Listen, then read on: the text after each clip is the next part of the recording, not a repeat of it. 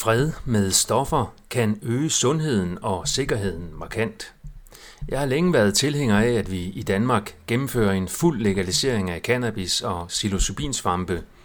Jeg udvider nu min politiske holdning til fuld global legalisering af alle stoffer.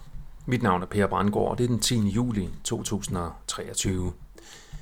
Krigen mod stoffer blev startet af den amerikanske præsident Richard Nixon den 18. juni 1971.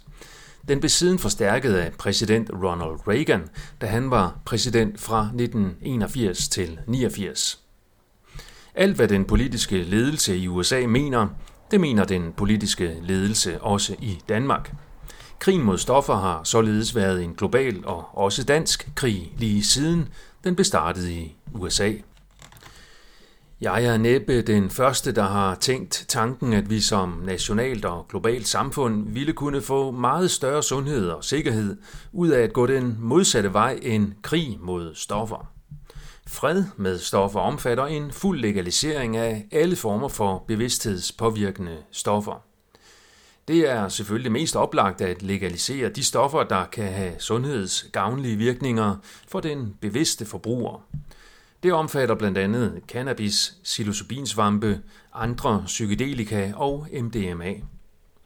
Efter at have studeret flere tilfælde af organiseret narkokriminalitet fra rundt omkring i verden, mener jeg nu, at legaliseringen bør omfatte alle narkotiske stoffer, inklusiv de stoffer, der i de fleste tilfælde gør direkte skade for brugeren. Det vil sige også heroin, kokain osv. Organiseret narkokriminalitet er forbundet med en høj grad af personfarlig kriminalitet, det vil sige trusler, vold og drab. Det grunder i den store og konstante efterspørgsel efter ulovlige stoffer. Krigen mod stoffer har tilsyneladende ikke reduceret efterspørgselen.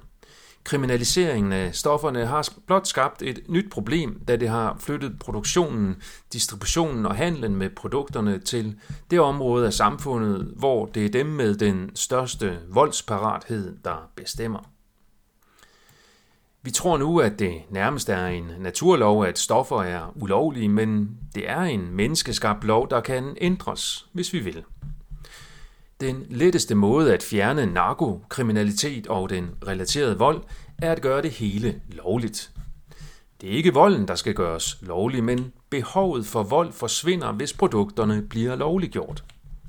Det er kriminaliseringen og ikke produkterne i sig selv, der skaber volden.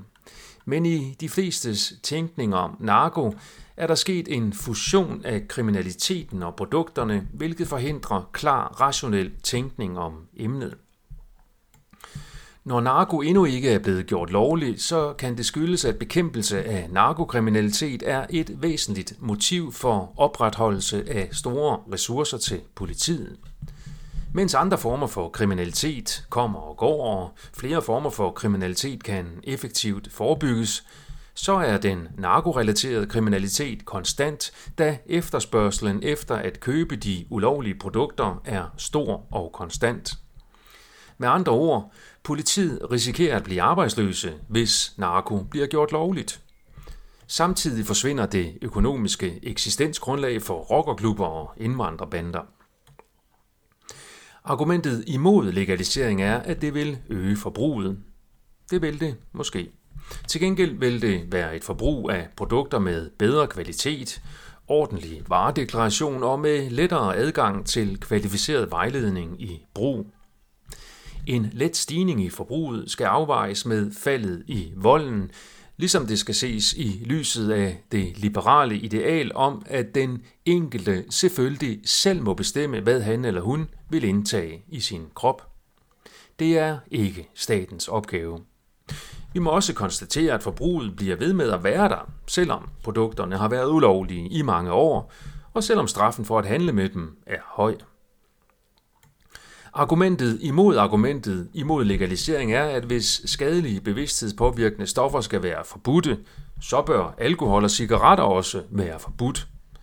Staten vil nødigt miste indtægterne fra afgifterne fra dette salg af skademidler, men de kunne så øge indtægterne endnu mere ved afgifter fra salg af de andre stoffer, også hvis en fuld legalisering blev gennemført.